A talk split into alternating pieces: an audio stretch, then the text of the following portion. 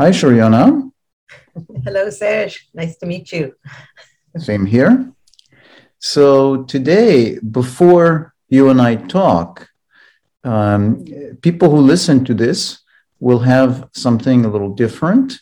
Is you're going to lead them into uh, an experiential of about 10 minutes or so. That's right. And so you have the floor. Okay, or the screen, as the case may be. as they say, yeah. Yeah. So, yeah, I like to begin uh, things with a bit of settling, but especially looking at the kind of material I'm looking at, pre and perinatal material. It's really helpful to be settled and resourced. So, I'd like to invite everyone listening to um, just take a moment to let yourself begin to settle into your body, into this moment, whatever supports you in arriving here a bit more. And perhaps beginning with just being aware of whatever you're aware of as we begin. There may be some thoughts, some curiosity or anticipation. Or maybe something left over from whatever part of your day you've had already today.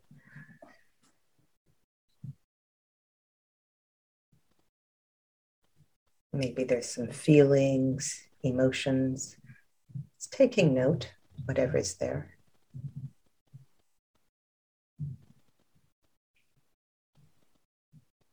Including whatever you sense in your body, the sensations, what draws your attention.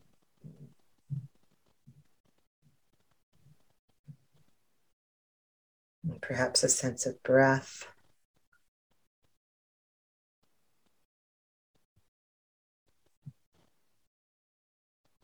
If it's helpful, letting yourself be aware of how and where the breath is moving through your body just now.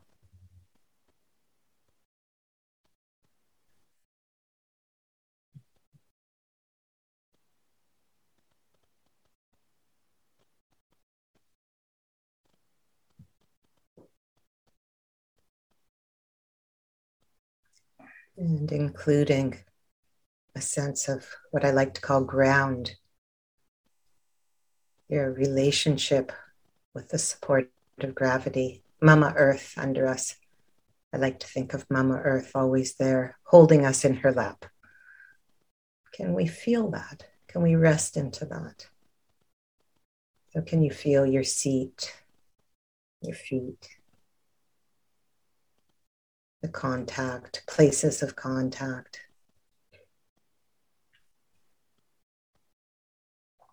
Maybe your hands or arms are resting somewhere on your body. Can you feel that contact?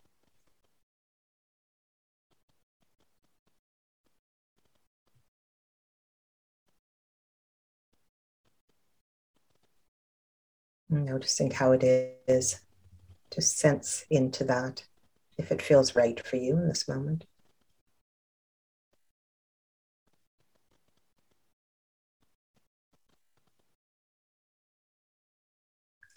You may even be aware of a slight shifting of those places of contact with each breath.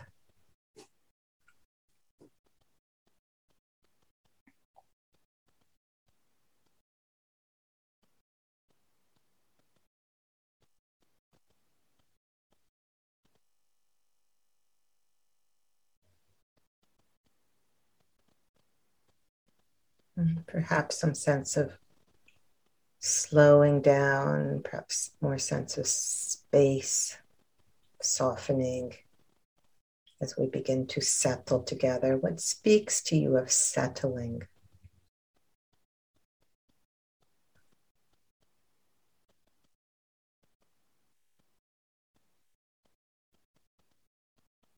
And what else supports you in being able to settle and arrive into this moment with whatever is present for you. What's supportive for you serves as a resource for you, lets you know that you're okay in this moment.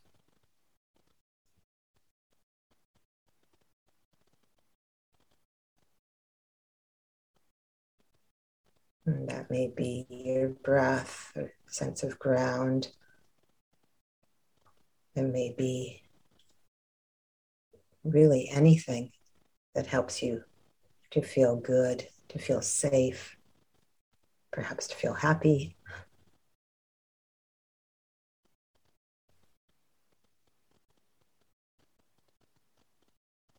If you think about something that supports you,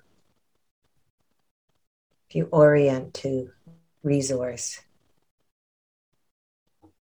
do you sense any changes inside you, in your body, maybe in your breath, sensations?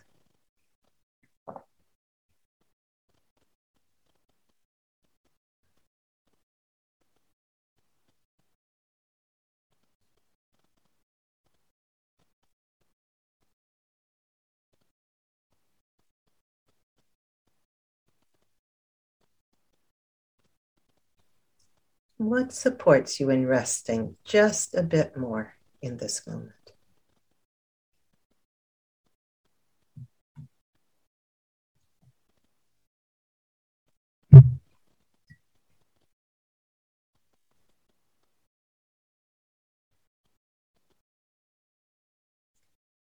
And from this place that I hope feels more settled for you, I'd like to invite you to consider your current age, as I'm assuming you're an adult now, whatever your age is now. And from that place, considering your very early life, the little one that you were. We're going to be looking at today at experience in the womb and around the time of birth. So you may have a sense of yourself as a little one that early.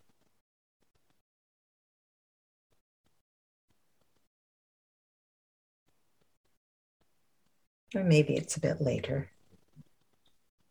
If you inquire into the little one that you were, the little one that's still there inside you, what is your sense of that little one?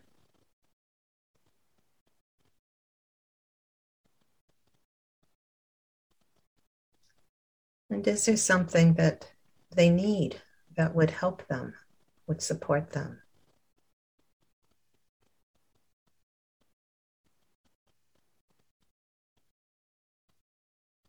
And this is an invitation for you, assuming your current age now as an adult, to offer that something to the little one within you.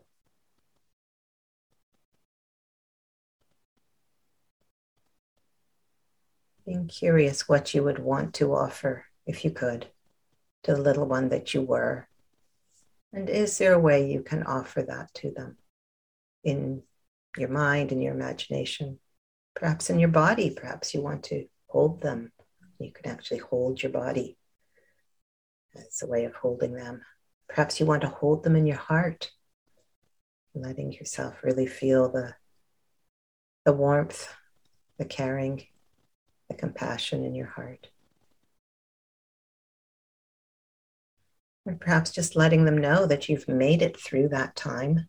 And here you are in this life that you have now, capable of so many things you couldn't do back then. And just taking a moment to, if it feels right, to offer whatever you feel to offer. Noticing how that is for you. And also for the little one in you. How does the little one respond? Or do they?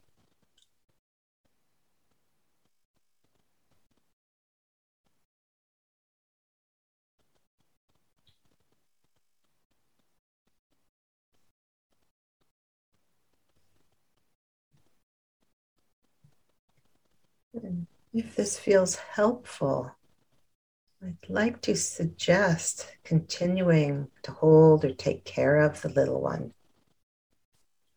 um, as we move through what we're going to explore today, what we're going to talk about. And so, really letting yourself feel yourself as the adult that you are, feeling your ground, your breath. And something I like to do when I'm doing a talk like this, or when I'm teaching or working, is to invite my little one to either sit in my lap or I put her in my heart. Make sure she knows she doesn't have to do anything here. She's much too little to do the things that I'm doing. That would be overwhelming for her.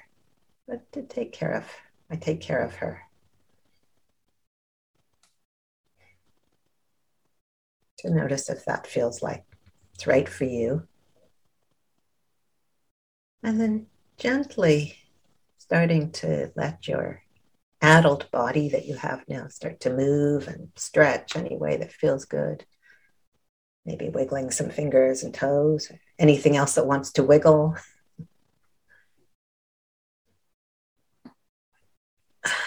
And gently, as you're ready, letting your eyes open if they were closed. And I'd encourage you to actually look around the room, the space that you're in, see where you are now. There's a window, you can look out the window.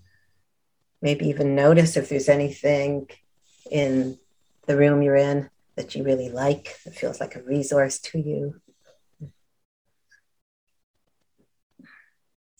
You might want to let your little one know, wow, look at this cool thing I have in my life now.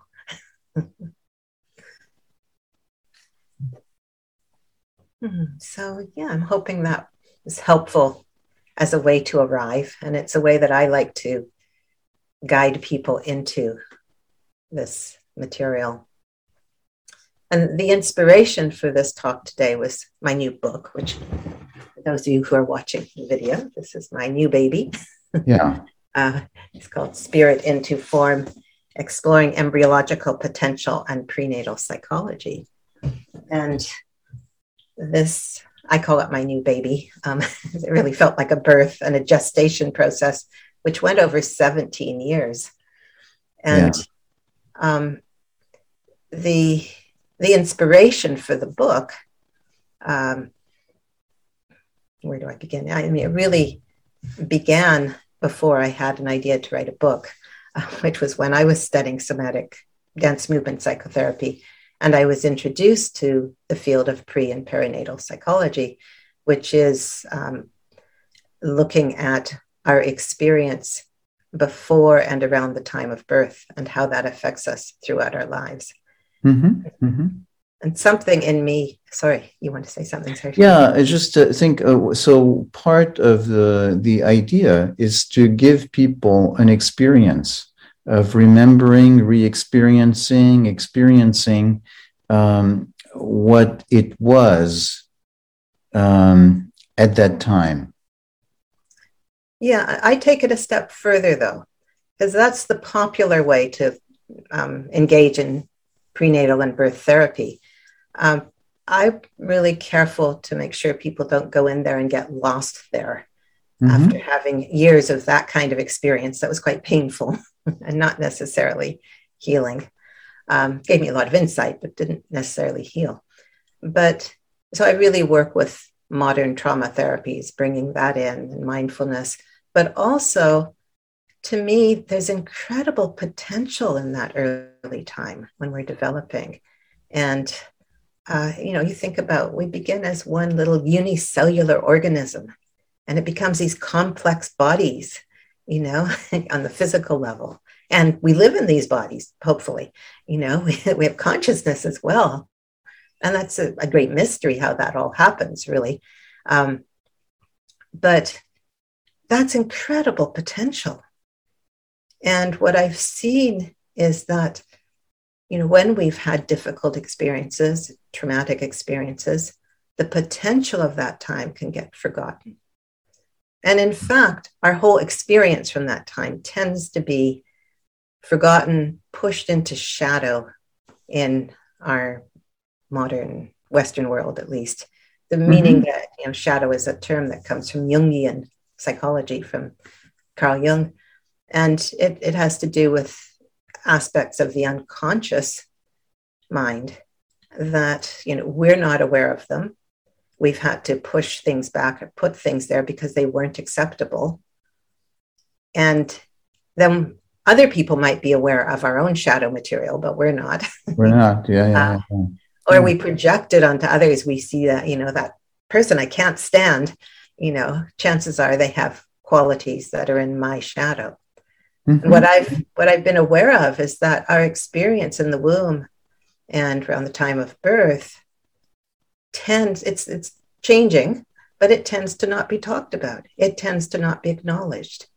So when little toddlers begin to talk about what they experienced in the womb or what their birth was like people kind of go oh aren't they cute? You know? Mm-hmm. and that's it. Whereas if they went to the zoo and they came back and were talking about you know the the zebra that they saw you know mummy might say um, oh yes and the you know the stripes were really interesting remember the elephant and you know they help them bring that into conscious um, verbal memory yeah, so it becomes yeah. integrated yeah so essentially that um, if there's no language for it if there's no awareness of something happening there then um, uh, we tend to not believe that it exists. So when we reclaim this, what kind of things emerge? Um, you know, it's kind of a, a, a travel brochure of um, the attractions that you might encounter if you take that journey. Right. Well, it's a great question. And again, people tend to mainly focus on the problematic things that emerge. And, and I, I'll talk about some of those but I also want to emphasize the potential can come back. So, you know, somebody, for example, who's felt their whole life like they're not welcome or they don't feel um, like they are worthy of being alive, you know, they don't feel good about being here, might discover that actually they were very wanted and but there were circumstances in their parents life that made it difficult for the parents to express that. Mm-hmm, mm-hmm. And so, you know, that can change their personality. yeah, yeah, yeah, That's, that's, a, that's a great example because um, that's something, you know, that we talk about awareness and awareness of being wanted. And obviously, this awareness does not come in concepts, does not come in, uh, in phrases, you know, in words. Um, so how what what's what's the kind of experiences that have people discover, you know, um, that they were wanted? How does how does it seep into consciousness? Mm. Well, you know, I think that brings us such great great questions. you know, I think it really brings us into the territory of memory. Mm-hmm. And how can we have memory that early and how does it work? And uh, part of what brought me into this field when I was, oh, well, when I first was learning about pre and perinatal psychology, and I felt so inspired, I had to go off and get my PhD in it, you know, as a way to really help me study it. I realized that embryology was really important as part of it because you know we learn through our bodies everything's in our bodies and i thought a little a little one in the womb is changing so quickly. You know, to me, it's a bit like being an adolescent, you know, from day to day, they're going, Who am I? Because their body's so different, but even more so as an embryo. And, you know, how could an embryo not be learning or experiencing through the changes in their body? Mm-hmm. And those, those changes happen in relation to the context that they're in. Okay. So we can go back to uh, cellular biology. And um, so there's a wonderful cell biologist, Bruce Lipton, who talks about how, you know, cells or tissues can either be in growth or protection. even a cell, a single cell, any unicellular organism will react to threat by withdrawing. Okay. So if the little one experiences threat on some level, and we can go into what that might be. But if that happens on some level, there's going to be some kind of withdrawal. And that gets translated into um, perhaps holding oneself small or tension in the tissues uh, um, or blockages. Okay. Um, or as the nervous system develops, it's developing in relationship to that understanding or perception of the world is dangerous. So it's um, more, it's, it's likely to be more oriented to a stress response. And so a person might be very anxious, or they might have sudden kind of flooding of emotions. They don't know where they came from. Um, or they might, um, really common is that they're dissociative, so they they don't experience their body, you know, or they're not very present. Um, and, and that can happen to varying degrees. And often those kinds of experiences we find uh, go all the way back to the very beginning. Yeah. In womb or even conception. Yeah, yeah, yeah. So, so we're talking about embodied experience, and the re-experiencing it um, brings back the the lessons or how the programming or the uh, the the the how as a little one we reacted to the environment and you described the basic grammar of uh, contracting tightening uh, you know under threat or expanding um, when safe and welcome and so uh, re-experiencing some of that um, reconnects us to the experiences in the womb yeah, yeah. And you know, say people are often re-experiencing it every day of their lives, but they don't realize it. Mm-hmm, mm-hmm. So, you know, one way to to work with this, you know, some people work in this field by doing regression work, maybe with hypnosis or something like that, breath work. You know, there's different ways in. Um, I find just mindful awareness in a supportive uh, holding field can be really helpful and with the understanding that you know this could be related to early experience mm-hmm. and then we can look at well what's happening right now you know how do i feel about being here with you it's like well actually kind of feel like i'd like to go hide you know for example. And and i might ask a question like well how young or old do you feel right now when you're in feeling that? And often that takes people back to it's like well actually wow this is weird. I feel like you know um, i'm a four week old embryo. Um, and my parents have just discovered me and they don't want me.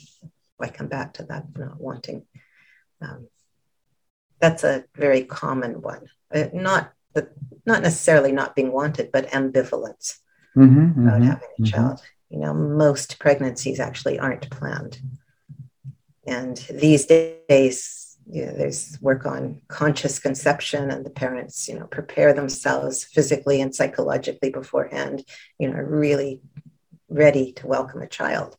And a child, in that case, is likely to have a very different kind of experience, of a different context to form in than a child that um, is. My, my father grew up hearing that he was an accident you know, he mm. wasn't an accident, his conception was. Right. Good coming in as a surprise. You know, even parents that really want a child, often at the moment they discover they're pregnant, they go, "Oh my God, you know, um, I wasn't ready." Or I've worked with so many uh, new parents who would say something like, "I just wanted to take that dream trip to India before having my child, you know, or there's something, or we, you know, we wanted to, I wanted to finish my education or, you know, get a better job or whatever. Um, and, and they may un- end up. I want to, as we as we're as we're talking, uh, you know, I'm just noticing that there's um, like my eyes get a little teary, and so I want maybe to invite people who are listening to pay attention to what's happening inside as we talk about these things. Yeah, so important.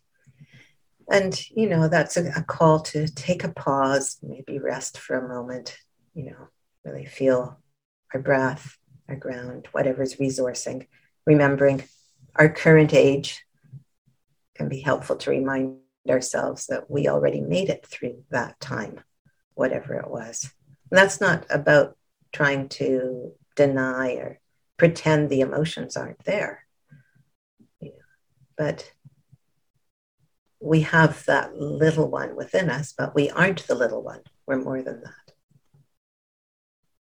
And as adults, we can we can resource, we can find what supports us and being able to stay present with it. That's where the healing can happen, really being present with it. That creates a different context. Yeah, yeah, yeah. So the little one is present, but it's not all of you and you are present with it. Yes.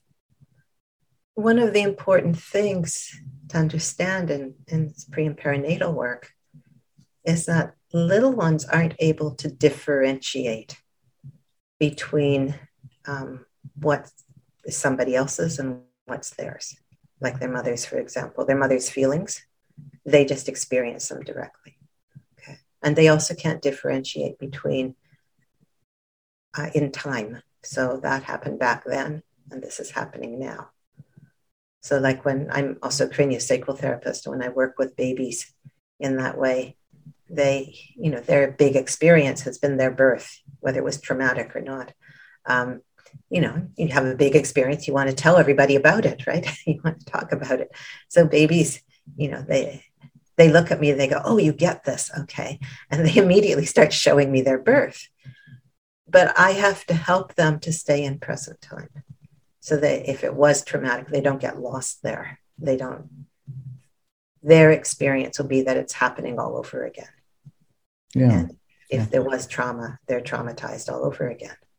Okay. So, and, and looking at little one material, it's very easy to slip into that uh, state of having trouble differentiating.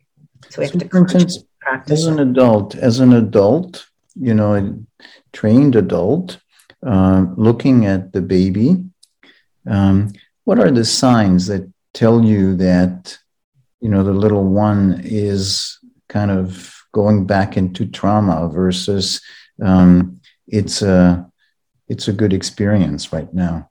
Mm. Well, it comes back to presence is the main mm-hmm. thing.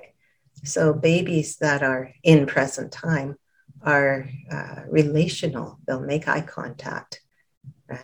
They'll, they'll, if you talk to them, they'll look at you. mm-hmm, mm-hmm. Um, and and what can happen with a baby who's uh, reenacting their birth is they'll start that way, and then they start to look off into the distance, and it's like they're gone. You know, there's a feeling mm-hmm. of them not being present, because okay? that's how babies deal with with overwhelm.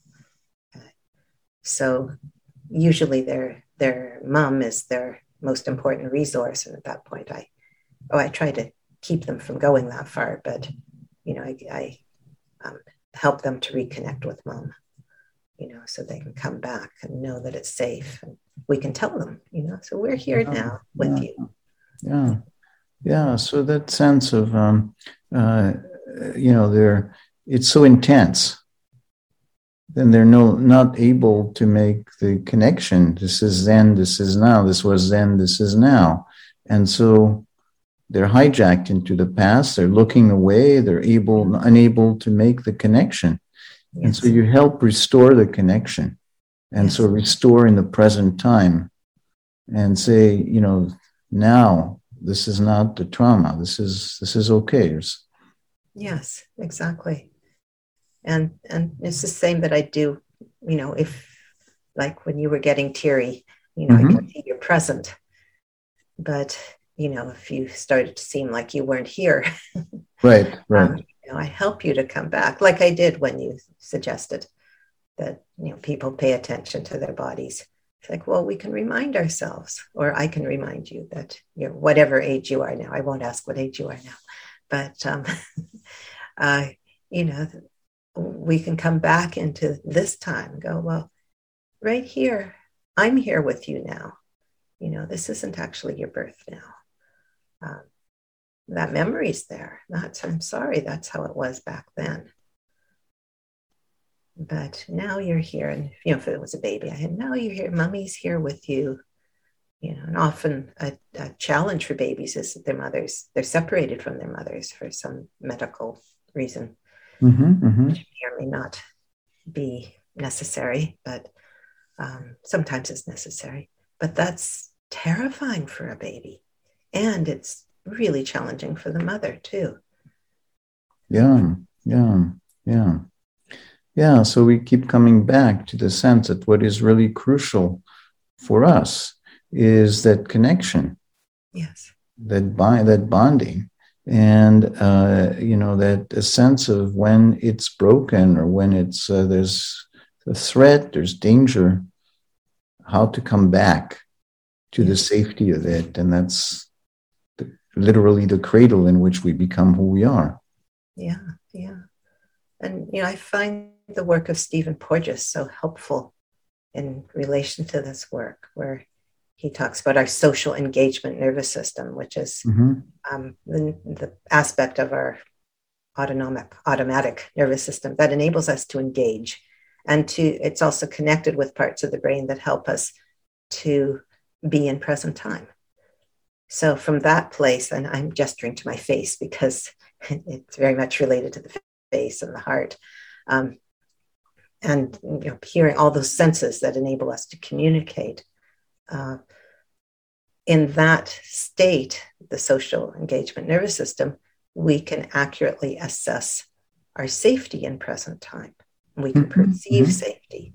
Yeah, yeah. But if we're in one of the other two states that he identifies, uh, where our, our sympathetic fight flight nervous system is overactivated, you know, we're in that defensive system, we're geared towards danger. We can't actually accurately perceive safety.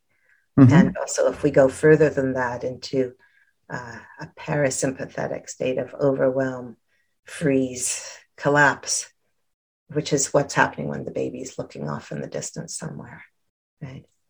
We can, it's a defensive nervous system state. We can't perceive safety.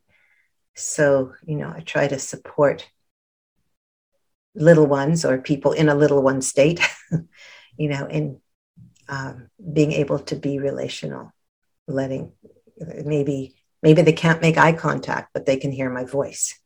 Yeah. Okay? So I try to speak in a way that's soothing, that feels safe, help them remember things that help them to feel safe, um, and doing things like like I was suggesting, holding ourselves earlier. You know, just and people might want to do this right now just to feel more embodied. You know, we can squeeze our bodies and feel more present as um, the physical body lets us know we're here.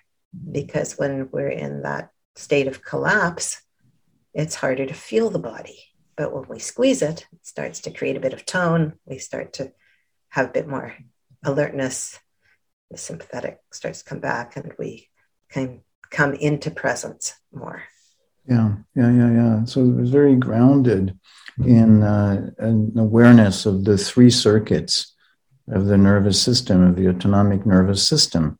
So that gives a roadmap for when connection is possible and otherwise how to use connection yes to restore into social engagement mode and the ability to to have that kind of mindful connected presence.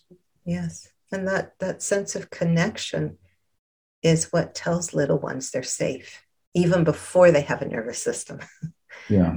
So even um, it seems like even at conception uh, you know depending on what was happening you know what was the parents relationship like like um, were they aware of even wanting to bring a little one in you know or, or very early on so the cell is reacting to the environment to the the context it's in.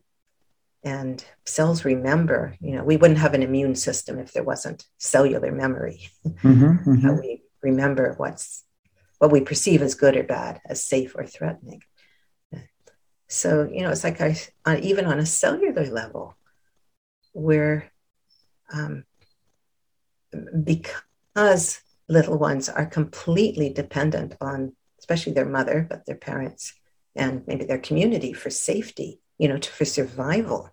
They cannot survive on their own.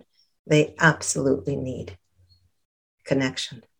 Yeah. And yeah. where parents aren't connecting with their baby, or, you know, maybe mother's extremely stressed, um, or she's just gone through a tragedy, you know, maybe she lost a parent or something like that. Um, you know, and she's not able to be there for the baby. The baby is going to feel unsafe. Right? They're not going to feel the connection so much. Often they start looking for a way to take care of the mother and become what we call a prenatal therapist. A lot of us who are therapists got started way back. you know, we know how to do it because we started before we were born, even. Right, right, right, right, right. Yeah. And so maybe that sounds like a good segue for um, why you called your book um, From Spirit into Form. Ah. ah. Well, the book went through a whole evolution. um, I actually originally called it Fluid and Cosmos.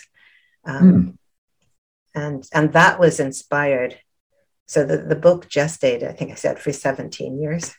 Um, and I discovered when I decided to really focus on it a couple of years ago that I had started taking notes on it as I was preparing to meet my became my dear mentor, Emilie Conrad, who developed Continuum, which is a, a mindful movement practice um, where we really inquire into our fluid, our natural fluid state. And it, it takes us into embryological type states in our bodies. Mm-hmm. And uh, she was incredibly inspiring. You know, she was considered a somatic visionary. And to me, it's like every word she said was like, oh, you know, that's new. you know, everything we did was was something new there. Um, she you know, she sadly passed away uh, seven years ago, but um, her to me her work was very much about uh, being in our fluid body. So we're made up mostly of fluid, and one of the things that she noted was that as we do the very things we do in continuum and we we we soften we slow down and we our movement becomes more fluid we come into a state that's more like an embryo and she would often say that the embryo is made up of spiraled fluid and the cosmos is made up of spiraled fluid and so there's a resonance between them mm. there's a direct communication and to me cosmos is spirit Okay.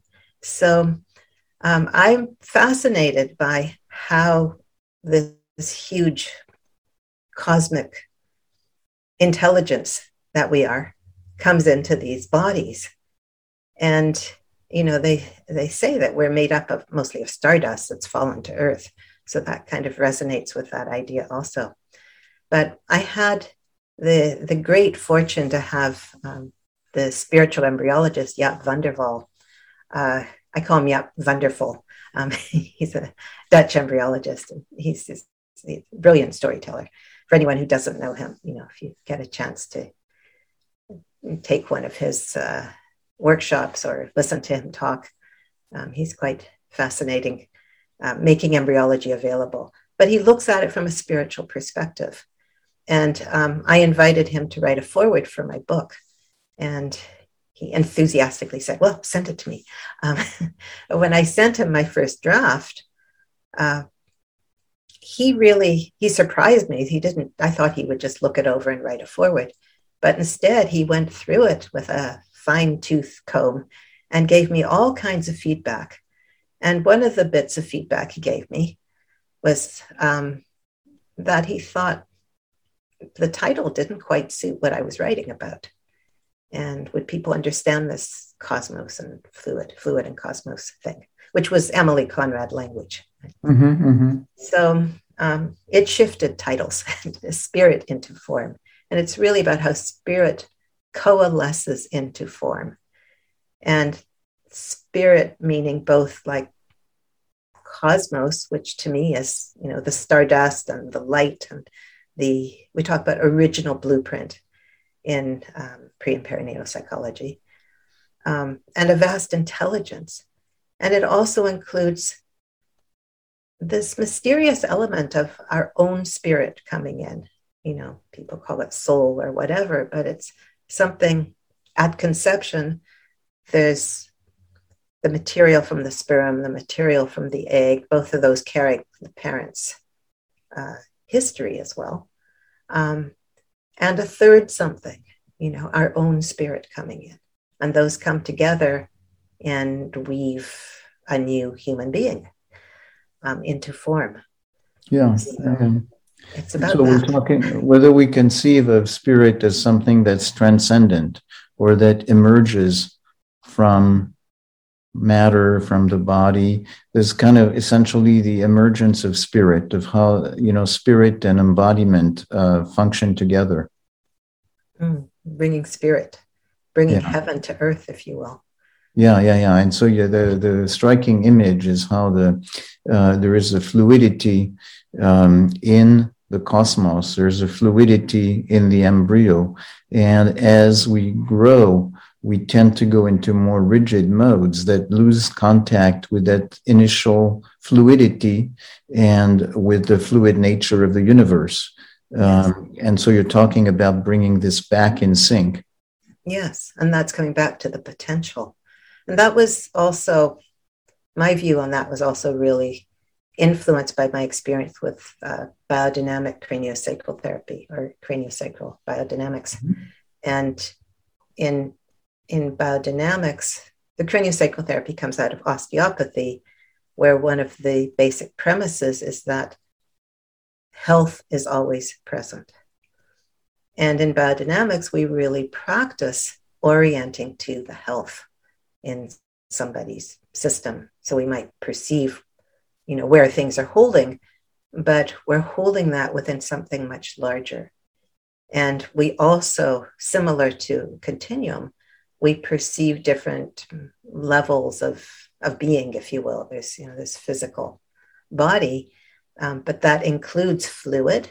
And we find that the fluid um, has an energetic field as well, and it has a rhythmic expression. We call it tides, a, a tide. And, and then there's something much larger, which is very much like cosmos. We, we talk about the long tide. Um, but it, it's got a very spiritual dimension to it also. Mm-hmm. You know, when we sit with that, and and the ground of all that is what we call dynamic stillness and alive and dynamic stillness there's there's often a perception of of light and sparkliness and space and um, something uh, that we talk about as intelligence with a capital I. Mm-hmm. Emilie would call it biointelligence. There's some vast intelligence that is guiding our formation. And it guides our formation as little embryos, and it continues throughout life, although we're also affected by all the various conditions of our lives, all the things we've had to to deal with. And so, you know, how we form is a combination of all that. But we can dissolve and reform in any moment. Yeah, yeah, yeah, yeah. So I'm just maybe inviting people who are listening to this to see um, what's happening inside not necessarily a sense of following uh, word by word the concepts there, but maybe to see if there is kind of a sense of fluidity of something uh, reshaping.